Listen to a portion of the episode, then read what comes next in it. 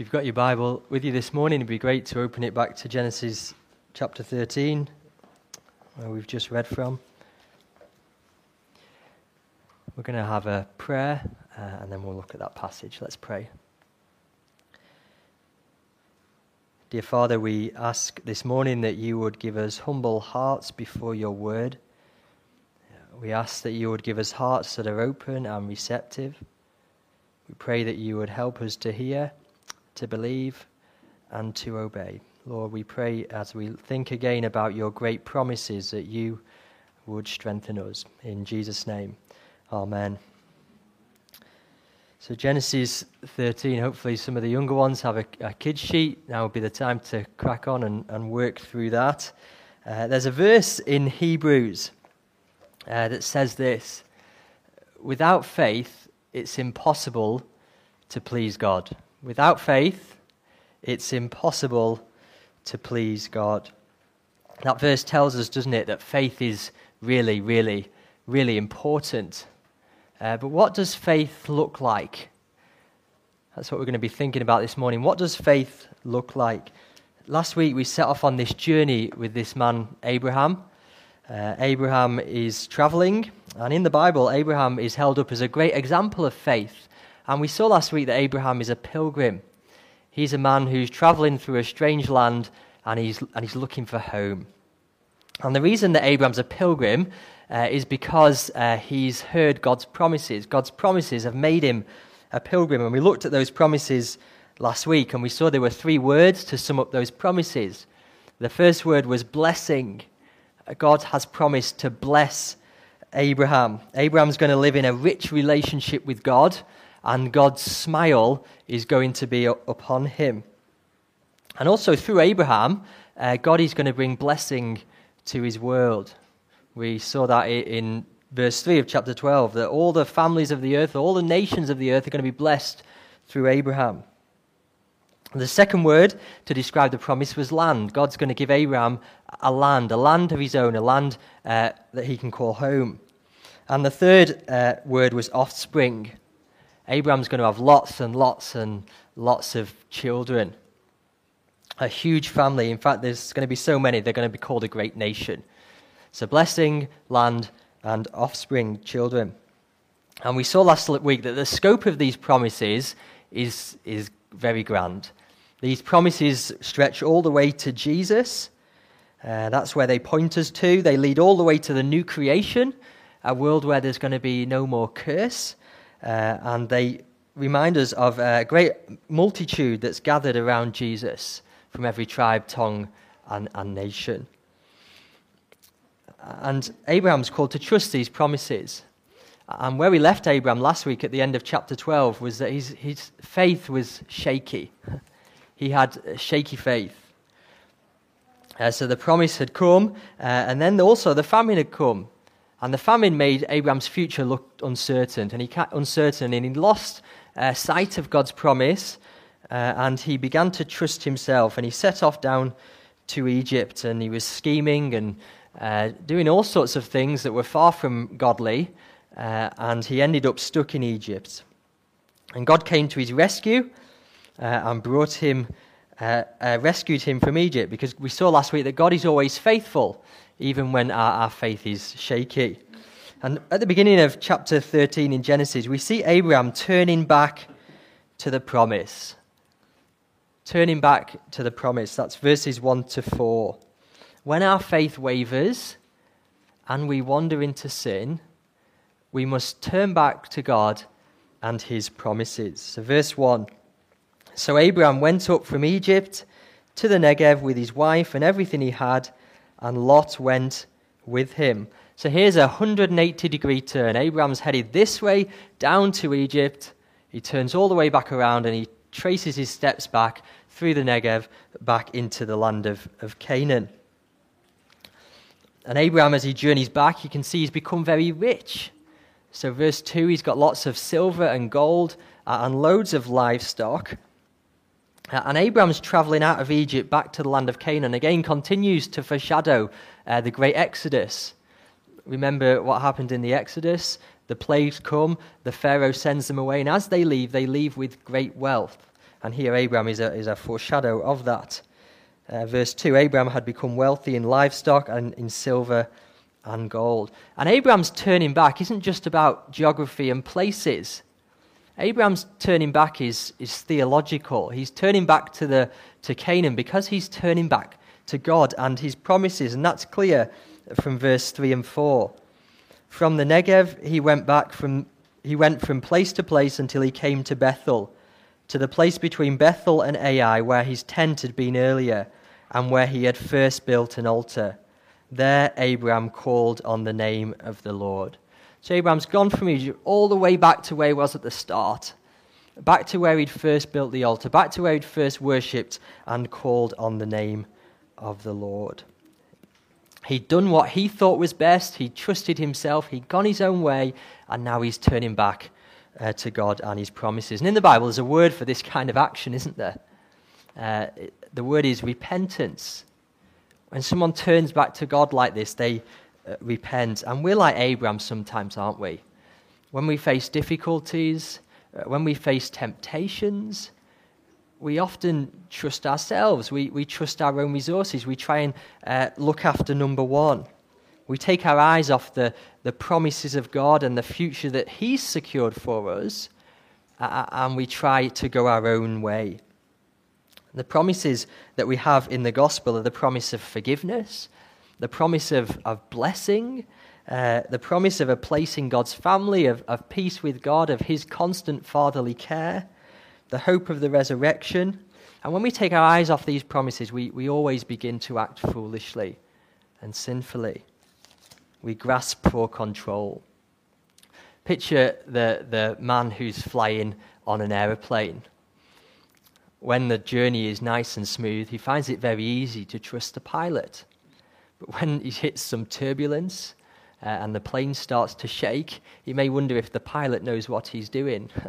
As the plane starts to shake more, he may be tempted to, to run into the cockpit and grasp hold of the controls. And we can be just like that sometimes. When we take our eyes off God's promise, we begin to be driven by all sorts of things, often fear fear of loss, fear of the future, fear of what others would think. And the call for us is to repent, to turn back to God and His great promises. That's what really glorifies God when we trust Him, when we put our confidence in Him. And that's what we see Abraham here doing uh, at the start of chapter 13. He turns back to the promise. And then in verses 5 uh, to 13, we see him trusting the promise trusting the promise. We asked at the start, what does it look like? What does faith look like? And Abraham gives us a great illustration in these verses of what it looks like to trust God's promise. Here, Abraham faces another test in verses 5 to 7. The test is not a famine, it's kind of the opposite of a famine, it's his wealth. His wealth uh, is so great that there's not enough room for him in the land. In fact, the same word that's used to, trans- that's used to describe the famine in chapter 12 is also used to describe Abraham's wealth in chapter 13. The famine is described as severe, and Abraham's wealth is, is great, but those two words are the same. The famine's severe, and Abraham is severely rich, and his riches are causing him problems. Often, more money equals more problems, and that's what Abraham is finding out here. Let me read. Now, Lot, who was moving about with Abraham, also had flocks and herds and tents, but the land could not support them while they stayed together, for their possessions were so great they were not able to stay together. There simply isn't enough space. And to make matters worse, Abraham and Lot are newcomers in the land, that the Perizzites and the Canaanites are already there.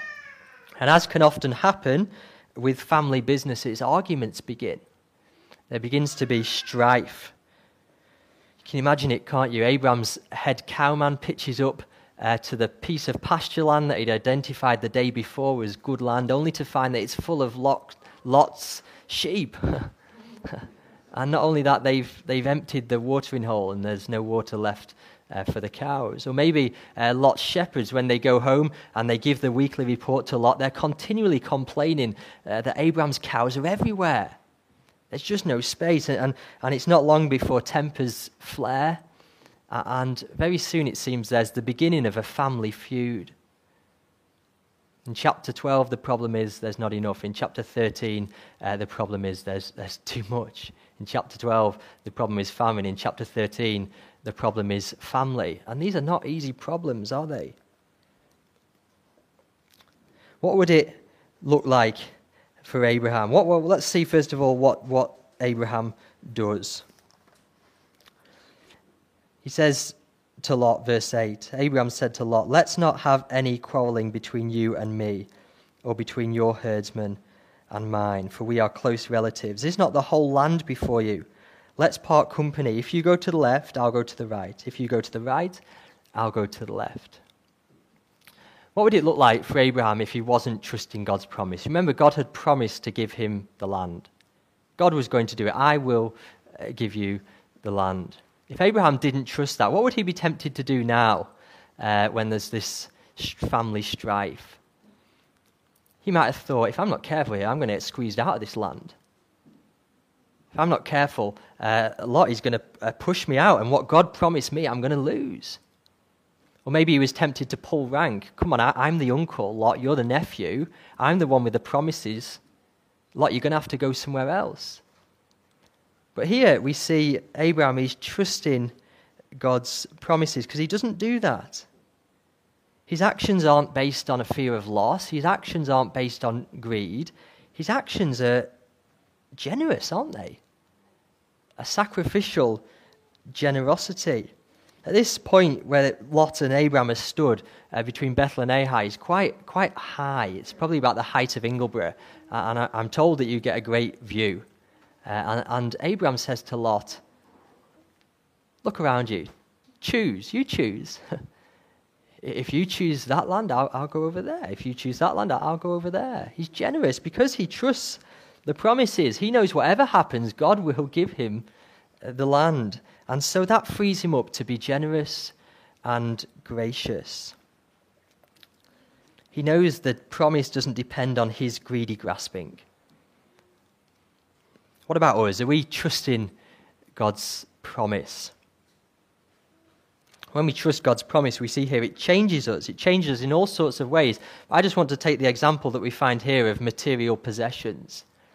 How does trusting the promise change our attitude to our material possessions, our stuff, and our money? That can cause uh, a lot of strife, can't it? It can cause a lot of anxiety, our money and our stuff, particularly within families.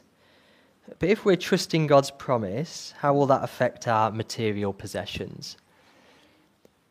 In Romans, uh, Paul describes these promises to Abraham in these terms. He says that Abraham and his offspring would inherit the world. The world.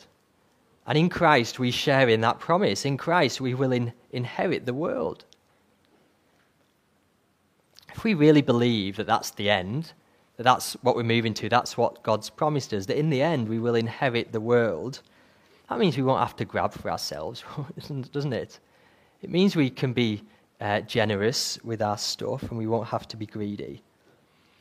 In Luke's Gospel, Jesus is teaching his disciples about anxiety, anxiety about stuff, material possessions, the very basic material possessions like food and clothing. And Jesus says this he says, Don't be anxious about those things. Your Father knows that you need them. Instead, seek his kingdom first, and all these things will be added to you.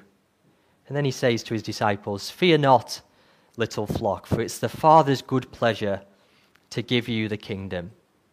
Sell your possessions, give to the needy. Can you see the dynamic of those verses in Genesis?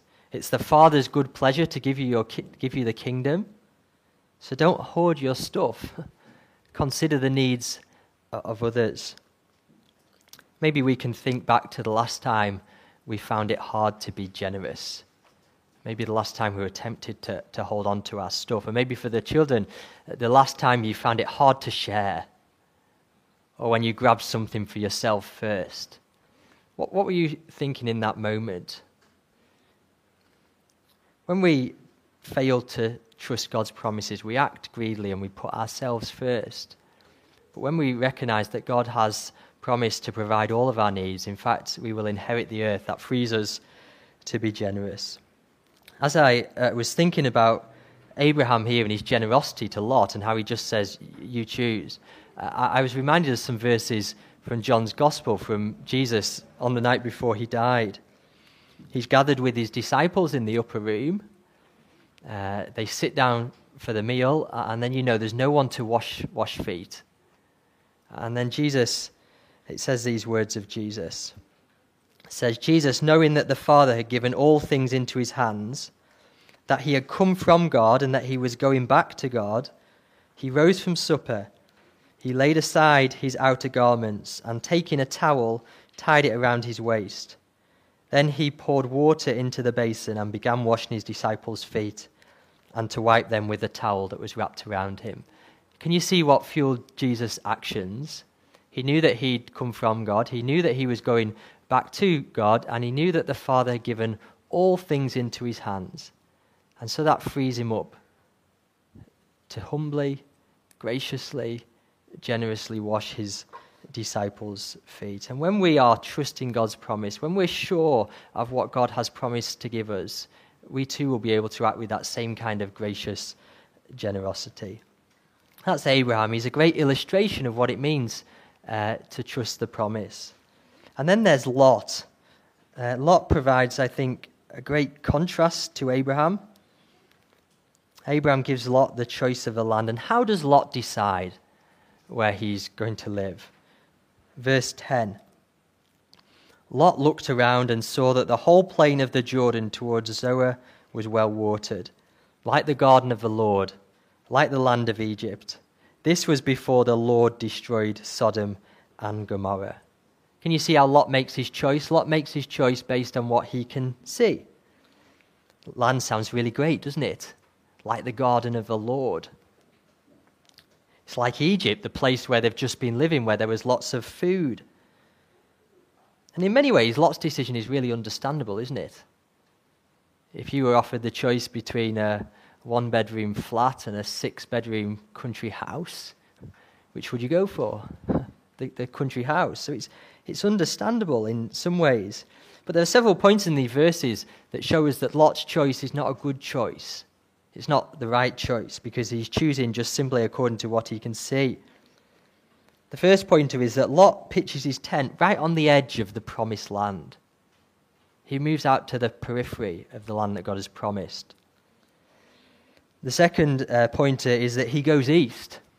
He journeys east. You may wonder what's wrong with traveling east. Well, in Genesis so far, traveling east has not been uh, a good direction to travel. When Adam and Eve are are sent out from the garden, when God drives them out from the garden, he drives them out eastward. When Cain is judged by God, uh, he travels east. The Tower of Babel, uh, that great monument of rebellion against God, is built in the east. And here Lot travels east. He also parts company with Abraham, and Abraham, we know, is, is the one who he, God is going to bless, and it's through Abraham that the whole world's going to be blessed. And then, most obviously, in verses 10 and verse 13, uh, we get this mention of Sodom. Verse 10 mentions that God is going to destroy Sodom. Verse 12, Lot pitches his tent near Sodom. And then in verse 13, it says, Now the people of Sodom were wicked and were sinning greatly against the Lord. There's a lot more, a lot more to come in the Lot story uh, in the coming weeks. Uh, but what we see here is Lot's decisions are driven by what he can see, and he makes wrong decisions. It's the same kind of thing that we see in the Garden of Eden with Adam and Eve when they eat from the tree. So it says of them So when the woman saw that the tree was good for food, and that the tree was a delight to the eyes, she took of its fruit, and she ate some of it and gave it to her husband who was with her. If we just simply live by what we can see, we're going to live in sin. The book of Proverbs says there is a way that seems right to a man, but its end is the way to death. That's the continual temptation we face, isn't it? To live according to what we can see, to make uh, judgments based on our own understanding. But we're to live with our eyes fixed on God's promises. These, uh, the book of Genesis isn't actually written by Abraham. The book of Genesis is written by Moses a lot of years after Abraham. Uh, and it's written by Moses for the people of Israel coming out of Egypt traveling to the promised land. And their constant temptation, wasn't it, was to live according to their own sight. So they're in the desert, there's no water, there's no, there's no food. God is trying to kill us, they say. Or, or when God's uh, when they get near the promised land and they send the spies in, there's giants in the land. We'll, we'll never be able to take it. We must not live according to what we can see, but according to God's promise. And God's promises are good and grand and gracious. So that's trusting the promise. And then the final verses of chapter 13, verse 14 to 18, is God reaffirming the promise. God reaffirming the promise. After Abraham expresses this faith in the promise, God comes to him and repeats the promise to him. He gets a bit more detail. Lot leaves to go to, to pitch his tent near Sodom. And then in verse 14, the Lord said to Abraham, Look around you from where you are to the north, to the south, to the east, to the west. All the land that you will see, I give to you and your offspring forever. So now Abraham gets the glorious 360 panoramic view, and he's called to look at the view through God's promise. Everything you see, Abraham, I'm going to give it to you.